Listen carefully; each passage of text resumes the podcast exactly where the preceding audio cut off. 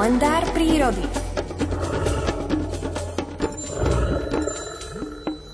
Či nám teda naozaj od dnes dajú medvede pokoj, to vie Miroslav Saniga. Dobré ráno. Pekné ráno, želáme do štúdií, aj do domácností, do automobilov a kdekoľvek nás poslucháči rádia Lumen počúvajú.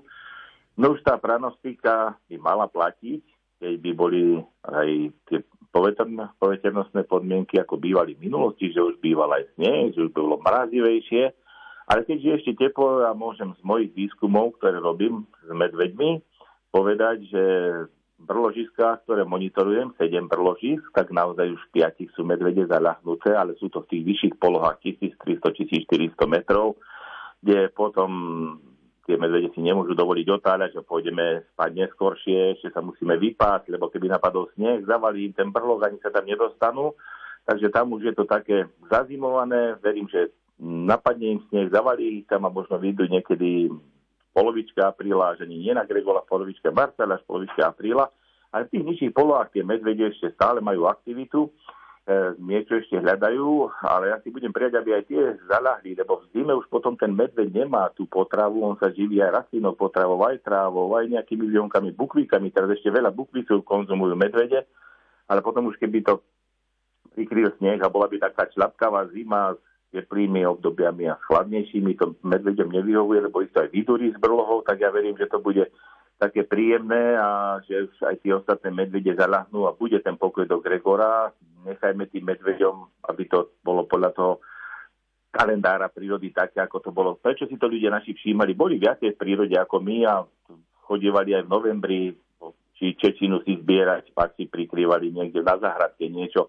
Alebo si už chodili aj obzerať vianočné stromčeky, dneska je to zakázané, je to dobre, ale v minulosti si ten nejaký vianočný stromček ten gazda doniesol a keď chodil po tej prírode, vedel, aha, tu je medvedí brloch, tam, tam už medved spí, tak je to v poriadku.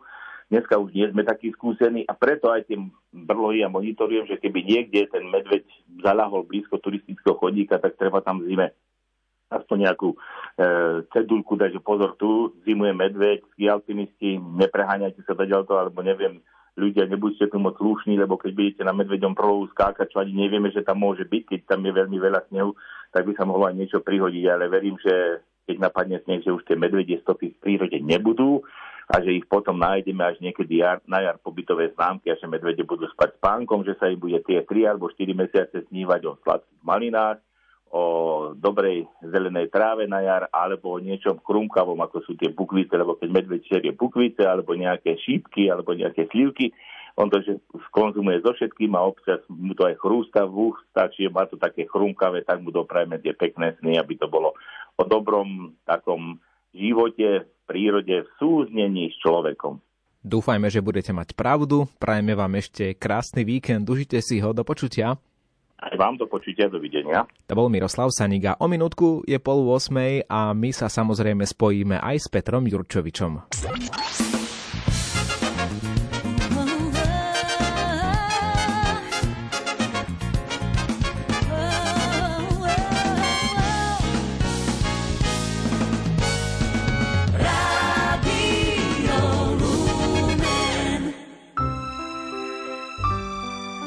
V rámci projektu Rádia Lumena Slovenskej katolíckej Charity Daruj dobrý skutok ponúkame ďalšiu výzvu.